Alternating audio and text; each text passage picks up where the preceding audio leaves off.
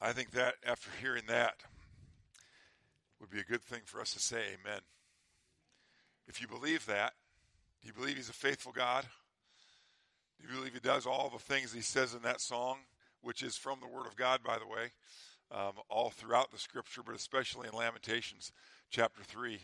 He is a faithful God. Let's uh, look at his faithfulness this morning through the life and ministry of his Son, the Lord Jesus Christ, in Mark chapter 12.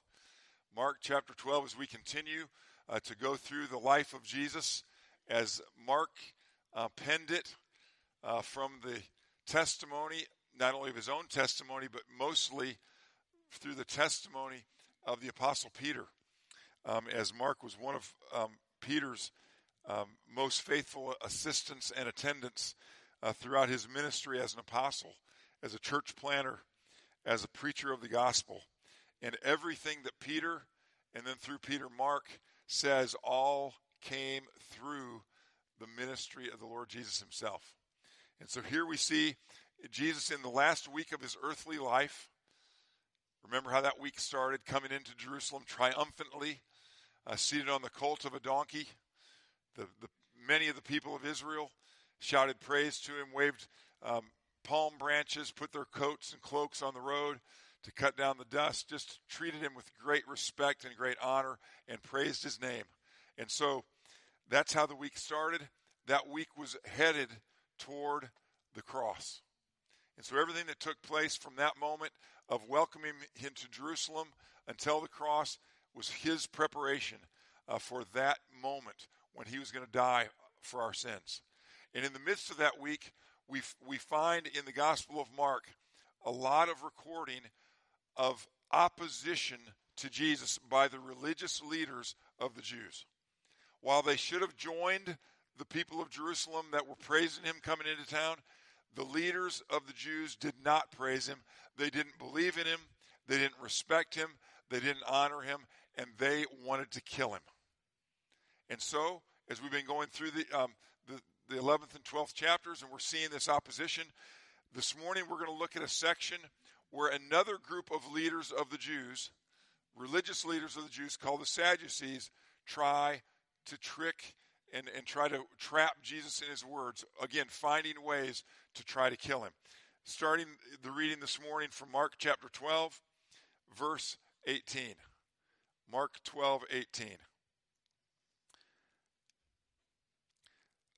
Then the Sadducees, again, these one one group of leaders um, of the Jews who say there is no resurrection came to him with a question Teacher, Moses wrote for us that if a man's brother dies and leaves a wife but no children, the man must marry the widow and have children for his brother. And they were correct in saying that. That comes from Deuteronomy 25. Verse 20. Now there were seven brothers. The first one married and died without having any, without leaving any children. The second one married the widow, but he also died leaving no child. It was the same with the third. In fact, none of the seven left any children. Last of all, the woman died too. At the resurrection, whose wife will she be, since the seven were married to her? And then now you just have to imagine this. After they, they posed their question, then they were slapping high fives and chest bumping and saying, Answer that. Proof that there's no resurrection. Because they had heard Jesus speak. And the Pharisees, the other another big group of the leaders of the Jews, they believed in the resurrection, and so they were trying to shut them down too. So they made their point. They were proud of themselves. And then Jesus does, as he always does when he's being um, fought. Shouldn't fight against him. They should have learned that by listening to all the other things that he said. But here's what he says Jesus replied, verse 24, Are you not in error? Because you do not know the scriptures or the power of God? When the dead rise, They will neither marry nor be given in marriage. They will be like the angels in heaven. Now, about the dead rising. Have you not read in the book of Moses, in the account of the bush, the burning bush, how God said to him, I am the God of Abraham, the God of Isaac, and the God of Jacob. He is not the God of the dead, but of the living. You are badly mistaken. Now, Jesus is doing a lot right here. First, he's answering their sick question. Because remember, they weren't asking for information. They were asking to to to belittle him. They were asking to to make a fool out of him. They're they were asking to trap him, and he won't be trapped. He won't be made a fool of. And so he answers the question according to the scripture. Now the Sadducees only believed that the first five books, the books of the first five books called the Torah of Moses, they were the only uh, real scripture. So everything that they that they um, taught was based on those first five books. So Jesus goes right to those first five books, brings the answer to them from those books. Now, in, in saying this, Jesus is not only defending himself and his honor and the truth, he's also upholding the truth of the Old Testament. Remember that. In these days, a lot of people are belittling the Old Testament. Don't listen to any of that. Listen to what Jesus says. He bases his life and his ministry and his promises on the on the things that he said in the Old Testament. That's right.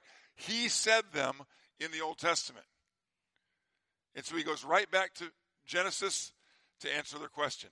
So one of the things we learn here is Jesus' opinion of the Old Testament. Great thing to learn. Great thing to remember. As people try to put it down, as people try to say it's not important, it doesn't matter if it's true or not. Say, yeah, it does. Just look what Jesus said about it. Because most people who say those things don't know this. All right? They heard somebody else say it, made them feel good, made them feel like they had some knowledge. They've never looked into it. Just look and see what Jesus says about it. And he uses it all the time, constantly. And in this case, again, he's upholding the truth of his word. But he's also teaching us something about marriage not just about the, the truth of the Old Testament. He's teaching us a truth about marriage. Now, this is very, very disappointing, especially to engaged couples. All right? Older married couples aren't, aren't bothered that much by this truth. But engaged couples are really bummed out when they find out that their marriage to Mr. or Miss Right is not going to last forever. Okay? Now, it lasts, it's supposed to last as long as this life lasts. That's true. But after this life is over, so is the marriage. All right. Now, that doesn't mean, and I'm sorry for this for some of you, it doesn't mean you're not going to know him or her. All right. We're still going to we're still going to have relationships, but we're not going to have the kind of relationships that we have now. And marriage is, is one of those that won't be the same. Now, that does not belittle the importance of marriage. Jesus, Jesus was very clear about that. The apostles were very clear about that. Marriage is an incredibly important relationship in this life. Incredibly important. It's one, in fact, in, in Ephesians chapter 5, we won't turn to it right now, but it's one that, that God uses to help explain his relationship to us. A Christian's marriage, two Christians who are married, are supposed to be painting a picture of the love of Christ for his people and the respect and honor of the church, his people, for Christ. That's what a marriage is supposed to do. A lot of a lot of married couples forget about that and stop recognizing that they have a responsibility in their marriages to represent Christ and his church. And so marriages are, are often a mess because they forget those important things. But marriage is very important. The, the scripture talks a lot about it. But one thing that it's not is eternal. And that helps us focus our, our, our, our main emphasis to be on Christ and not on any earthly relationship. we honor God in our marriage, but we do it to honor God. It's not all about us, it's about Him. And so Jesus reminding them of this lets us know something very important about marriage. Now, if you're engaged or about to be engaged or any of those kind of things, later on it won't bother you as much. All right. Now, just kidding. All right. He also tells us something else. This he he fills us in on, on so much information in this one test. A lot of people wonder sometimes about the passage in Genesis chapter 6 that talks about the sons of God marrying the daughters of men. And, and some false teachers along the way have said, oh, that's angels coming down and marrying women. Jesus answers that question right here, too. Angels don't do that. They're not that kind of being to engage in that kind of relationship. So, another thing that Jesus threw in for free as he was answering this question and passing this test. But the most important thing, with all those other things being mentioned, and even though this question started out about marriage, it's really about the resurrection. Because remember, these Sadducees are trying to prove to Jesus and the Pharisees and the people of Israel that there is no resurrection. Sounds very familiar, doesn't it? A lot of people today wish there wasn't a resurrection, too. A lot of people today wish there wasn't something after this life because they don't want to be held accountable for the things that they're doing in this life. And they don't want to believe that it would have anything to do with something that happens afterwards. Well, here Jesus shuts that whole line of thinking down as well. And he lets us know that there is life after death. It does last forever. And there is a way for us to know where and how we and who we are going to be spending that eternal life with. And so he answers the question specifically with the statement that God made to Moses at the burning bush before Moses led the children out of Israel. This is where Moses was called into action. And he says, I am the God of Abraham, the God of Isaac, and the God of Jacob. And then Jesus says this about the Father He is not the God of the dead, but of the living. You are badly mistaken. You who don't believe in the resurrection, you're badly mistaken. And you're also missing life. In our class today, and you've heard you've heard a number of people mention the uh, the children, youth, and adult Bible studies that take place at 9:30. Again, I want to commend them to you. Be a part of one of those studies. Um, in our class this morning, we talked about this life where Jesus said, I am the way and the truth and life, and no one comes to the Father except through me. People who don't believe in the resurrection, who don't believe in the Lord Jesus Christ, they are not only badly mistaken, they are missing out on life. They only think they're living now. Wait until they find out what life without their sins hanging on them is like. Wait until they find out what life without the fear of death is like. Because even the people who say there's no resurrection, who say there's no afterlife, they are still afraid of what's going to happen when they die. It's ingrained in us. We're born with that. God gives us that gift, that, that somehow knowledge that there's something coming afterwards. And until we find out what's coming afterwards and how we can make sure that we're going to be taken care of well during that time, we're not living.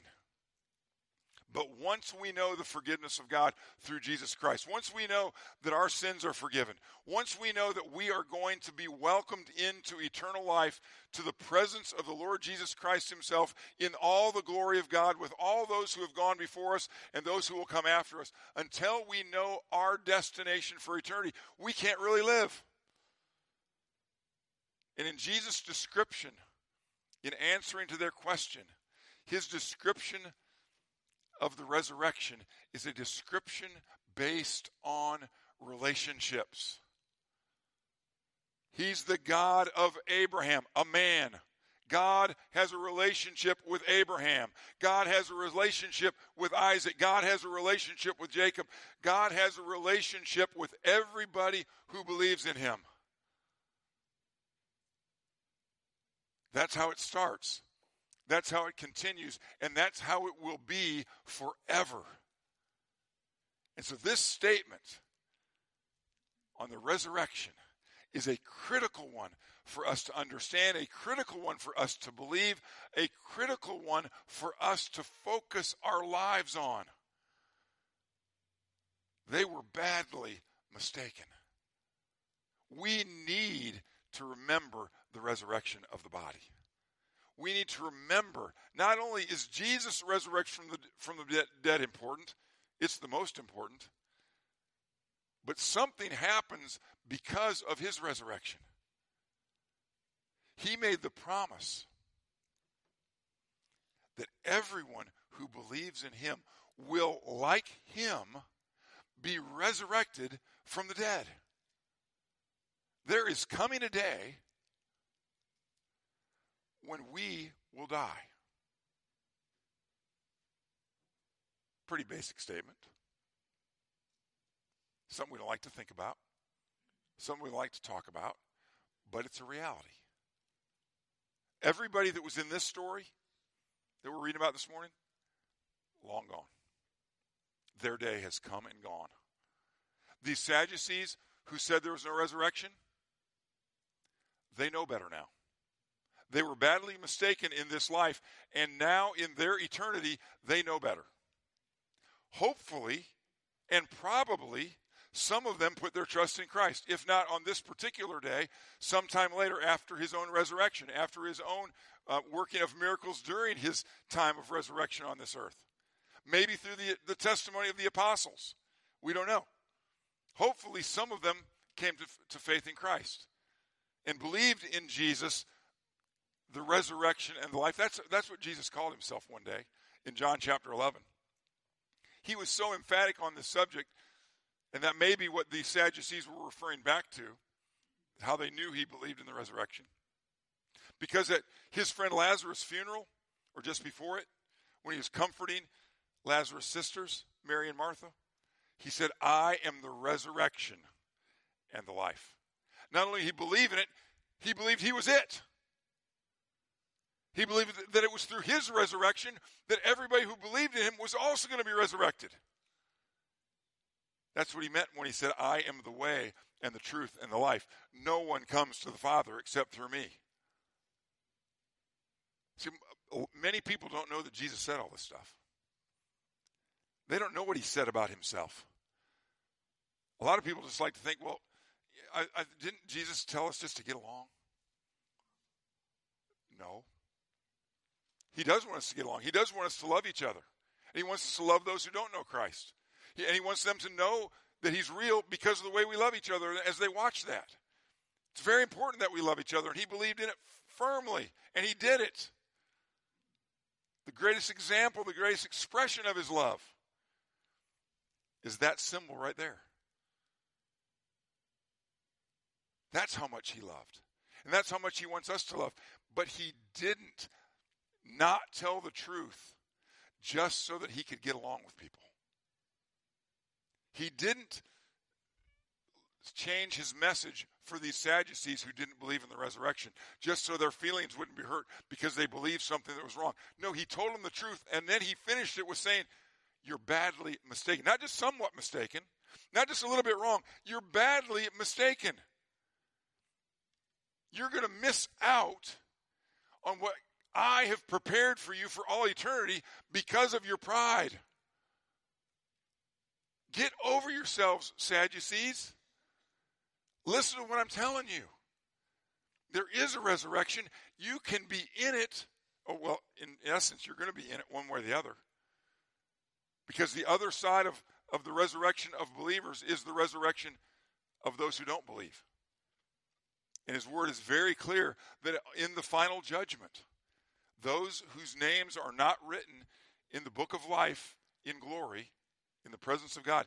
They are going to be separated from God and His glory for all eternity. It's a very sobering thought. And that's why he didn't hold back with these Sadducees. They were badly mistaken. They were misleading the children of Israel, but they were also misleading themselves.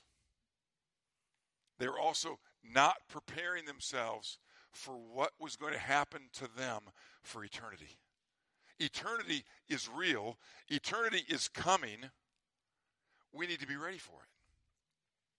Well, Jesus was helping us ready for that on this particular day when he answered the question of these Sadducees.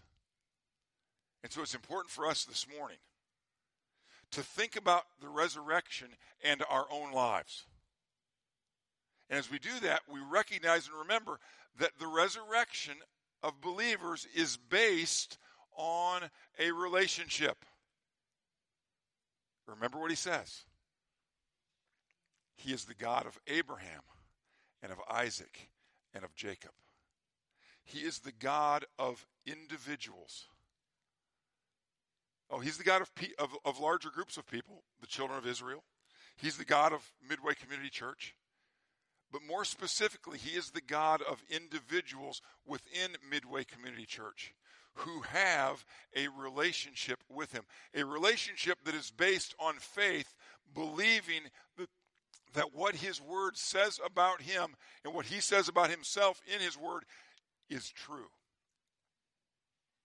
And the moment we believe that he is the Son of God, that he did die on the cross for our sins, that he did rise again to give us eternal life as well through the forgiveness of our sins, the moment we believe that, we enter into a relationship that he might be called the God of fill in the blank, the God of Dean, the God of Isaac. Oh, wait a minute, you're in the Bible anyway. Uh, the God of David. No, David's in the Bible too. Um, the God of John. Uh, he's he's in the Bible, not you know. Whatever your name is, whatever your name is, if you believe, you have entered into a relationship to where your name could be in that same line of, of, of Abraham, Isaac, and Jacob. Because he is a God who works through a personal relationship.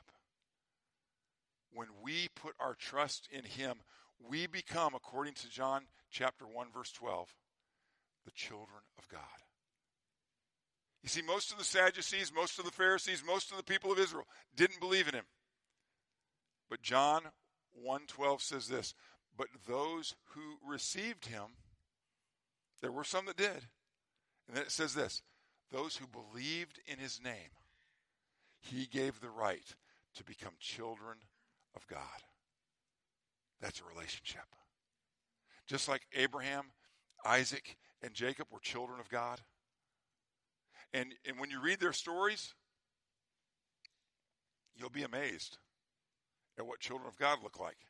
They look a lot like children of God. They're real people. Somebody in our class this morning, when thinking about some of the children of God from these days, Abraham, Isaac, and Jacob days, said, I'm encouraged that even if I don't get it today, there's still there's still hope for me. And he's right. They were that person is right. Because God has patience with his children, just as parents have patience with their children. Now, earthly parents have varying degree of patience with their children. And God, remember, God's patience also runs out. We see that also from Old Testament texts. The whole reason that Israel was given the, the, the, promised land wasn't just to give them a place to live, it was also because his patience had run out with the Canaanites who were living in the promised land. And it was time for judgment on them. That was, that was one of the reasons, even the primary reason, of the children of Israel taking that land. But God's patience is long. And that's proven by us still being here this morning and us having another opportunity to continue to grow in our relationship with Him so that our lives can be a witness, a statement, a testimony of what it looks like to have a relationship with Almighty God through Jesus Christ. People need to see this relationship. The Sadducees didn't understand this, they were badly mistaken. They had missed the most important truth of the whole Testament that God is God of the living. He gives life to all who have relationship with Him through His Son. And in the Old Testament, His Son was called the Messiah as they were looking forward to His coming. In the New Testament, we know who He is Jesus Christ. And so if you don't know Him, you're not ready for the resurrection. Get that taken care of. And Jesus took care of it. You just have to believe that. If you're having trouble believing that, look at his word and see what it says. Talk to somebody else who believes it. And let them tell you what he's done in their lives. It will, it will mimic and match up exactly to what he's done in the lives of those who believe in him in the scripture. But whatever the case, don't put this off. Don't be like the, the Sadducees and challenge Jesus in terms of his truth. He's let you know. He's let you know that if you don't believe in the resurrection from the dead, and if you don't believe in a relationship with God through him, that you're badly mistaken. Take care of that mistake and believe. Believers in Jesus, take advantage of this reminder today from the teaching of Jesus of how important the resurrection is. Not only that you have the resurrection, the promise of resurrection, but to use it in your lives as a motivation to live your life for His glory. Because however long this life is, from less than a day old to over a 100 years old, however long ours is in that period of time, it's going to be a snap of the finger compared to how long we're going to be in eternity. And so we need to be using this time to do things that will count for eternity because there is a resurrection from the dead. Let's bow together for prayer. Our Heavenly Father, we want to thank you that in this age, in this era, in this time in history when so many people are denying the resurrection of the dead, when so many people think they have it figured out another way, we want to thank you that your word,